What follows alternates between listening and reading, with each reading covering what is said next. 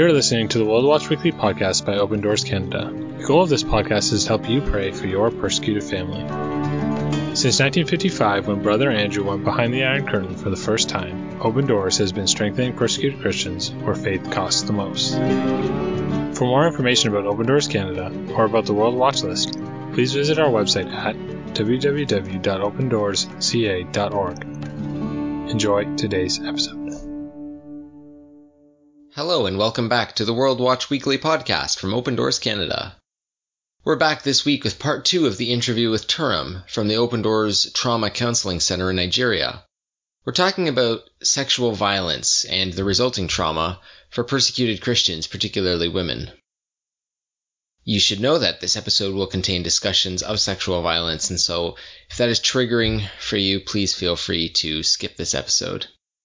But we hope it's informative for you and that you're inspired to pray for our brothers and sisters who deal with this on a daily basis.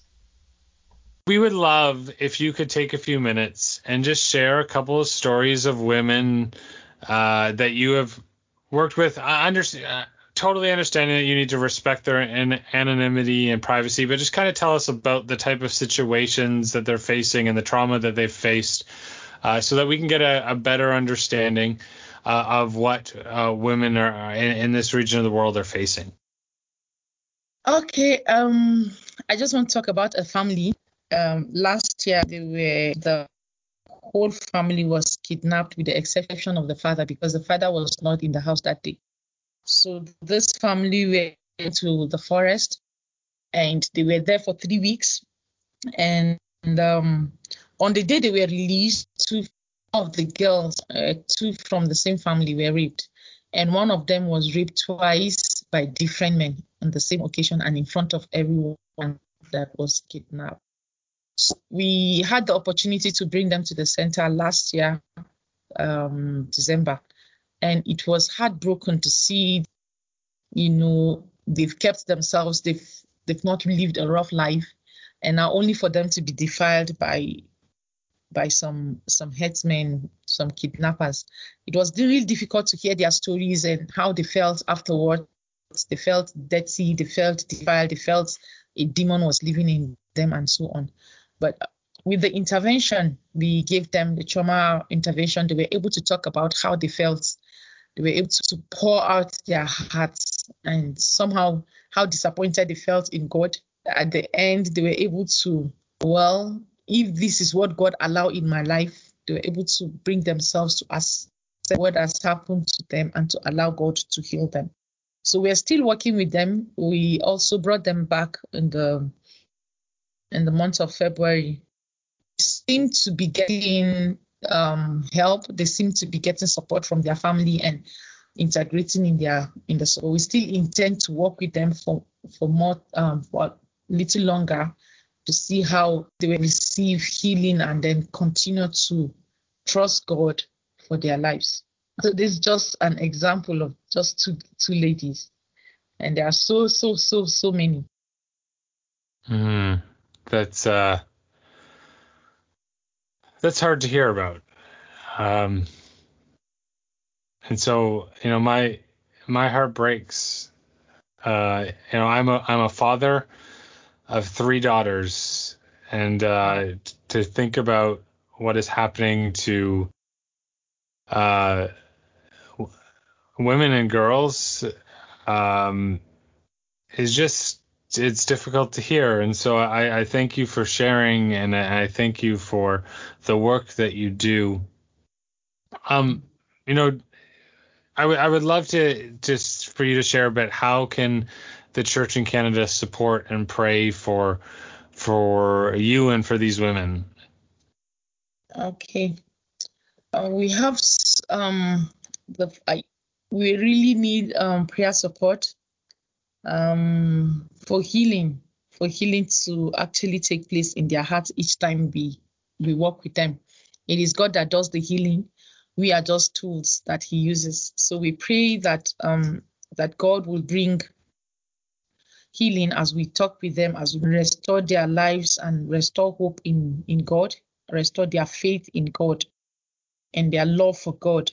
We also pray for their families, their communities, and the church to support them, accept them into the church, accept them into the family. Some families actually refuse to accept these people back into the family. Even when they accept them, there's so much stigmatization, there's so much, you know, segregation against them, against these women. So um, we pray that the families will accept them as they are and put themselves in their shoes that it could have been me and um, help the, the, the, the congregation to accept them back into fellowship. We also pray that for our country, there's so much there's so much tension right now, but there is nothing God cannot do. So we pray for God's intervention and for peace in our country. Let there be calm. And I sometimes we look at these persecutors and it's easy to hate them. It's easy to feel so much bitterness towards them and unforgiveness. But we pray um, that God will touch their hearts, that God will visit them just like He did to Saul and turn, turn him into a great um, apostle. That mm-hmm. God can turn these um, terrorists into evangelists, into pastors and missionaries that will go on to preach to their people for repentance. God can do it. So it's one of our one of my prayer points that God will actually um, touch these people's lives. So also pray for God abiding presence. He's always there. His abiding presence is there with us every time. But sometimes when you are faced with so much um, suffering and pain, it is easy to lo- lose sight of who He is and what He is to us. So we pray that God um, will bring, will help us to always sense His presence in our lives as staff and as volunteers, as caregivers, to give us the courage, the faith, commitment to continue to love and to care for the persecuted church. And we also pray for the, the staff and the volunteers at God open doors for them, that they will be able to develop themselves. So when I talk about uh, development, that will be able to uh, be professional mental mental health um, workers or social workers and um, get more training on psychology to be able to be to handle the work professionally and to um, lead them into therapies that will bring um, more deeper healing. And so we we also pray for more open doors. The the work it's so it's so much. Right now we have over 150 um, young girls and women that have been sexually violated, and we want to have trauma healing for them. So with um with resources, we need so much resources that we'll be able to bring these women and young young ladies together where we can work with them and trust God to bring healings to them. So we actually need financial support. And we also pray that for the families, uh, the staff, the family, the staff and their families and the volunteers that they will also be comfortable so they can concentrate on developing themselves and also caring for the for the women and for other persecuted um, Christians. So I think um, this is what I have. That the church will also help us. Sometimes when we care for them, we are at risk of having a secondary trauma or vicarious trauma. So let's mm-hmm. also pray that God will help us as we face these challenges day by day, that we'll also care for ourselves and God will also keep healing us.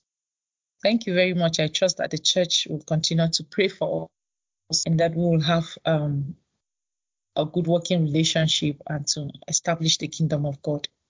Mm-hmm. Wow, that's a that's an awesome list of ways that we can be praying, and uh, and that's great because uh, we have so many people in Canada who who want to be praying for our persecuted family, and so uh, could I pray with you right now, Tim? Sure. Thank you very much. Let's pray. Father God, we come before you uh, this morning, God, and we just God, we lift up to you these these women and these young girls uh, who have faced such incredible trauma uh, through sexual violence, through abduction, through so much uh, that is happening in in to them and in their communities, Father God. And so we just pray today, God, that you would bring supernatural healing. God, we're, we're so thankful for the trauma care that is happening and, and the work that it does and how it helps. But God, we know that you are the healer and you are the one who can bring about the healing and the trauma, the healing of this trauma, God. And so we just ask that you would uh, heal uh, uh, these these young girls, these women who have faced such incredible trauma. God, we think of uh, the families, the churches, the communities that, that these women are from, God, and we know that uh, having uh, having an experience like this, experiencing this kind of trauma, can lead to stigmatization. It can lead to them being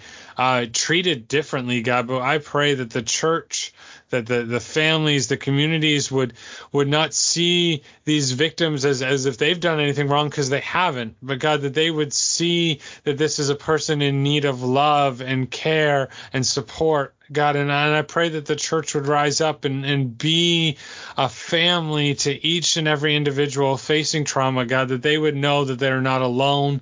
They're no, they would know that uh, they have a church in their own community that cares about them, but they would also know that they have a church around the world who cares about them and, and is praying for them, God. We think of, of the country of Nigeria and, and all the all the violence that is going on, Father God. There's been so many uh, mass kidnappings even this year, Father God, and, and there's so much violence happening, and even throughout the pandemic, violence has been increasing. And so, God, we ask that you would protect your church today. Jesus. You are the protector of your church, God. And so we ask that you would protect it. We ask that you protect each and every one of my brothers and sisters in Nigeria, Father God. Bring your, your protection there, God. If, if these uh, persecutors can say, oh, your God doesn't care about you because he's not protecting you, God, I pray that you would prove them wrong. Yes, Lord. Father God, I pray right now, I, I pray for these persecutors. God, I, I love how Tiram said, just like Saul. God, I pray that just like Saul, they would uh, that they would come to know Jesus, that they would have a Damascus Road experience where their eyes are opened, that they see Jesus Christ and that their lives are changed and they go from being terrorists to evangelists to missionaries to pastors, God, that they would become a part of the body of Christ, God, that they would they would they would repent and know your forgiveness, God. I pray that you would work in their hearts and in their lives. God, I pray for for Tiram and, and for all the staff and volunteers working in the trauma care center. God, I just pray, God, that you would protect their hearts, that you would protect their minds and their spirits. God, God, we pray that there would be no secondary trauma. God, we pray that they would have opportunities themselves to just share and speak out uh, uh, what they've heard and, and process it, Father God, that they would be able to deal with with the, the trauma that they might face from hearing about the trauma, God. And and God, we pray you would strengthen them today. We pray you would encourage them today. God, I, I pray that you would help them to find the right professional development and training so that they can continue to grow in their uh, abilities to and, and bring even better trauma care. Father God, as Terem said, God, we know that you are the the healer. You are the one who who does the work that that they are just the tools. But God, I pray that they would be the best tools that they can be. Amen. Father God, we think of the you know 150 girls and women who who right now need this trauma care and and the need for more support, more workers, more everything, God. We just ask God that you would provide. Yes. That you would provide every uh, one of these girls with the trauma care that they need, Father God. Your word says that you provide uh, everything we need according to your glorious riches in Christ Jesus, God. Nothing is too difficult for you, God. And so we ask that you would provide the, the, the care and the counseling and the love and support that these 150 girls and women need. God, we thank you so much for uh, the opportunity that we have to lift up Tiram and lift up these these women and girls, God, and we ask that you would continually uh, make yourself known. May your presence and your spirits be so evident in the lives of each and every uh, care worker in the trauma center. In Jesus' name, I pray.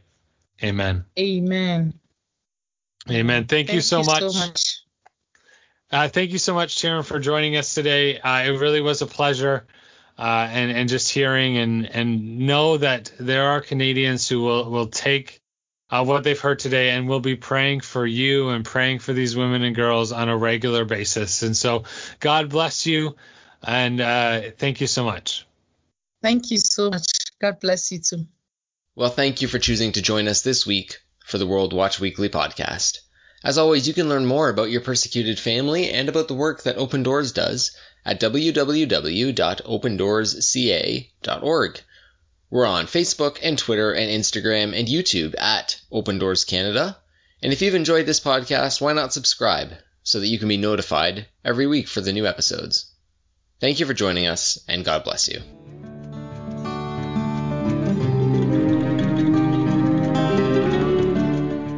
Thank you for listening to this episode of World Watch Weekly from Open Doors Canada. For more information on how to pray for our persecuted family, please visit our website, www.opendoorsca.org. Click Get Involved, and then click Prayer.